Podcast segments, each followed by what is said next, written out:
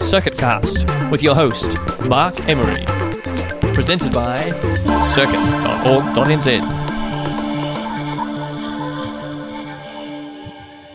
Kia ora, Lisa Reihana. Welcome to Circuit Ora. Thank you, Mark. It's nice to be here. Yeah. Part of Circuit. Finally, have some interaction, direct. We're here actually not at Circuit Cast HQ. We're here at the New Zealand Portrait Gallery, the National Portrait Gallery here in Wellington on the waterfront. And um, you've got some portraits here, uh, which are showing here ahead of the big screening of In Pursuit of Venus at the Auckland Art Gallery in May, I believe. Right. It's had a few different variations so far on some antique wallpaper, I believe from 1804 in France. I mean, could you tell us a little bit about the genesis of this project? I was travelling in the in Australia, and I was at the National Gallery of uh, Australia, and on the walls was Les Sauvages de la Mer Pacifique, and this is a French scenic wallpaper, a panoramic wallpaper which is inspired by the travels of. De La Perouse, Cook, and other Pacific Euro- European explorers in the Pacific. And it took a whole series of very famous illustrations of the time. I mean, it was a very entrepreneurial feat in itself, taking illustrations and then incorporating them into a panoramic or a scenic wallpaper, uh, which is quite a large feat and a technical feat of its time. It's a hand blocked wallpaper. It took a thousand pieces. 20 panels or something? 20 panels, Yes. um, and it's actually quite beautiful, if somewhat strange, because it's a very utopian uh, document. Um, but the thing that's most interesting about that wallpaper is it's the only one of its kind that includes a death, and right in the middle of the wallpaper, in a very, very small scale, is the death of Cook in Hawaii. And very, very small. Yes, it's probably when you see the wallpaper, it's maybe about an inch, an inch and a half. So it's a very small, it occupies a very small space, but it's certainly a rupture in terms of that storytelling of heroic feats and um, just the utopian ideals that people were looking at and um, creating documents of of that time. This was a French man. This was a French piece of wallpaper. So was it depicting? What were the illustrations? Where were the illustrations coming from? Well, of course, um, Captain Cook. The reason his his um, exploits were so well known was because they included illustrators on the ships, whereas some of the earlier French explorers didn't. They um, had journals, you know, there was stories and it went about in the press, but because um, Banks was there, a very rich man, botanist, scientist, enlightenment gentleman, he could afford to bring illustrators along. So it's kind of like the behind the scenes, what we might see in a movie these days, but that was the difference. That really meant that it captured the public imagination. Yes. And that's why there were so many illustrations um, that started to sit, grace the walls of um, stately homes and museums and all around Europe, um, Americas, and, and coming into this part of the world. You were talking earlier about the sort of mix of the comment that the, the work makes. So I'm interested in whether this is, this for you is a is a also is, is a critique of that colonial viewpoint, or, or is it a lot more mixed than that? Oh, I think the nuances are much more interesting. You know, like I, I've often used that term "brown appropriating brown." I mean, it's Right. It's not specific to anybody. you know, I mean, just that, that way that we might some people may take things and how you use information or or what have you. There's things such as. Um, I've got two scenes in the new work which are looking at uh, tattoo culture because it's so um, it's so hip at the moment and it's so beautiful and as an adornment. Yeah. But just to think about um, the crew of the Endeavour, for instance, one of the things that really happens within the boat is there's a hierarchy and there's these kind of groupings which naturally form. There's the Marines, there's the midshipmen, there's the deckhands, there's all these different roles that play out uh, on a boat. And so there's kind of tribes of people that are developed. But one of the things that was happening is when these uh, European travellers met tattoo artists, they weren't necessarily putting Pacific tattoos on their bodies, they were taking their own illustrations, such as anchors, mermaids, or dates and getting the Pacific tattoo artists to inscribe them on their bodies. Right. And so it's a really, to me, that's a really interesting thing as an artist, how we figure, how we look at each other, the types of illustrations that are made, um, but how you can sort of break down. Um, our initial thoughts of what might be happening in these instances. So mm. I found that really fascinating. Mm. Who put the anchors on the body? And how did you decide whether it was going to be on the chest, on the forearm, on the upper hmm. arm? So there's this little scene where they're kind of moving paper around the body and sort of thinking about the dressing of it in terms of an ornamentation. I mean, the thing about maintaining the illustration in, in Pursuit of Venus is it puts the um, spectator on the tangata whenua side because we're looking out towards the water. Mm. Uh, there's one scene which is the haka you don't usually see the haka from behind. Right. This is the difference of being performed to and trying to cut right. across this notion of exotica. So, yeah. So, a so version of the perspective again in a, in a, subtle way for people. Yes. To, yeah. And I want it yeah. to be subtle, mm. um, but I am looking at quite sort of political, uh, cultural, gender aspects that are all sort of playing out within within these stories. You haven't changed the landscape. You're just inserting figures. Uh, was that a, just a, a, practical consideration for you in the end, or, or, or, or were you really strongly interested in, in just working with, with the figure?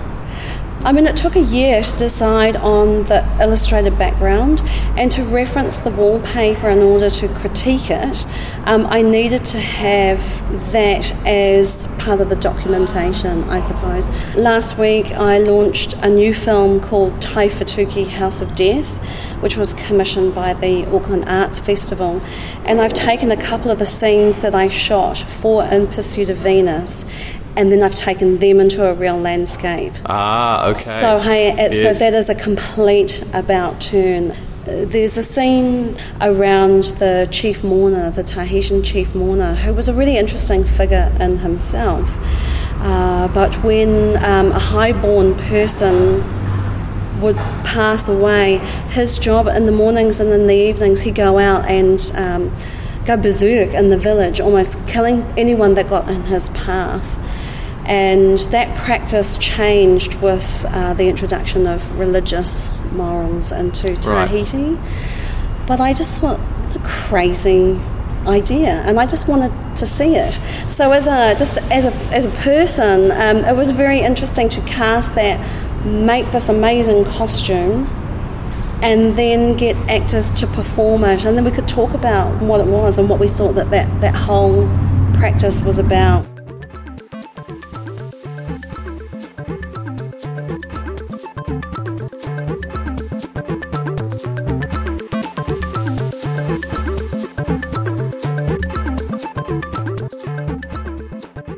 Technically, the work at the Auckland Art Gallery sounds pretty impressive in terms of what you're doing. Could you tell us a little bit about how that's kind of stretched your practice? Each frame is 8,400,600 pixels. So, wow. in the making of this project, which has had a combination of beginning with CGI illustrated background based on the wallpaper, there are tree elements which uh, they, they I sit them on top, so they're all separated. There's about eight to ten different trees that I use throughout the 32 minute work loop, and um, we do digital gardening. Hmm. My editor and I do the digital gardening. if only you could uh, do that at will. Um, and then I've done a, undertaken a series of video shoots in a studio and using a green screen background. So much like the technology that you use on the weather, where you have a, a br- luminous green background and you dial that out um, in order to be able to place figures into um, onto the CGI back um, illustration. Now I took that process because one of my initial thoughts was that I would travel around the world and be able to record peoples from different countries, places, tribes. Um, I really wanted to go to Sydney and work with some Aboriginal actors Right. and playwrights, and I really wanted to go to Nootka Sound because there's a whole scene um, related to when Captain Cook was looking for the Northwest Passage. But um, the scope, of it, the the project really did turn into a monster. So it's been very interesting to work through those ethics, ethics such as using Samoan actors and casting them as Tahitian characters. Right. It's an issue that every um, filmmaker would have. Um, so in some ways, I decided I just had to bite the bullet and move through and and go forward with an integrity that suits the work. The logistics of the project have been very, very challenging and interesting, and I like I like big, hard projects.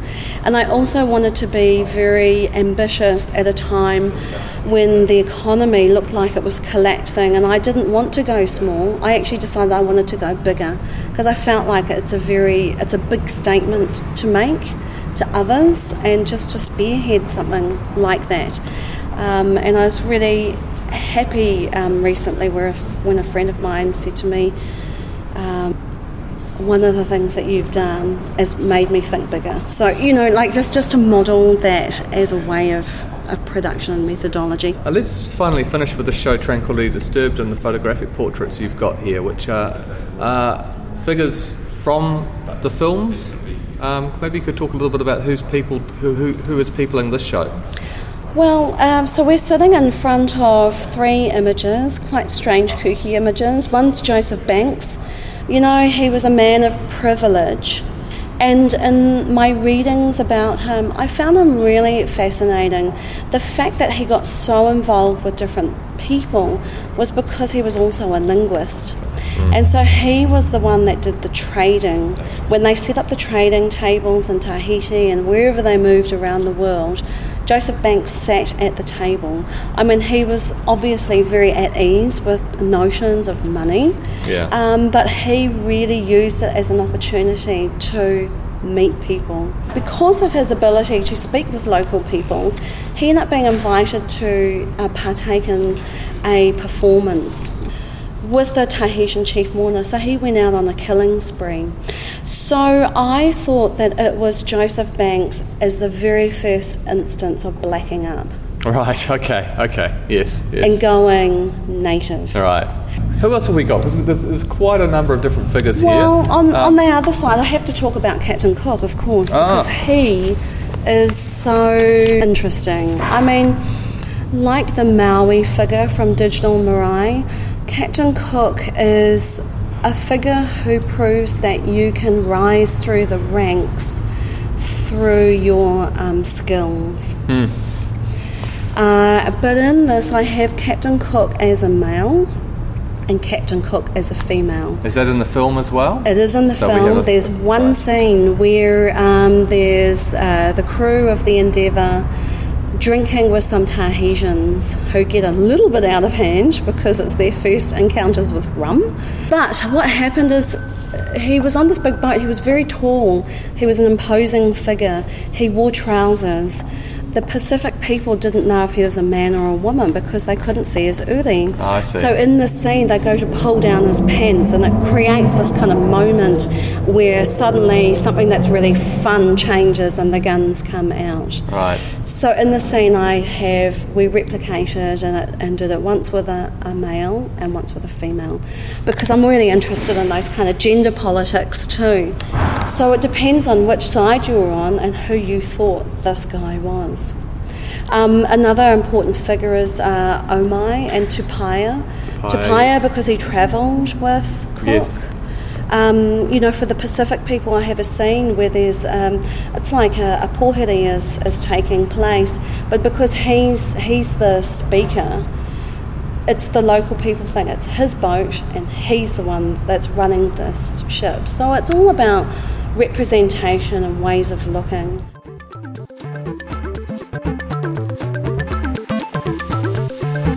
And that concludes Circuit Cast for another fortnight. Circuit was produced with the assistance of Creative New Zealand, music by Cloudfly. For more interviews, discussions, and streaming video, see circuit.org.nz.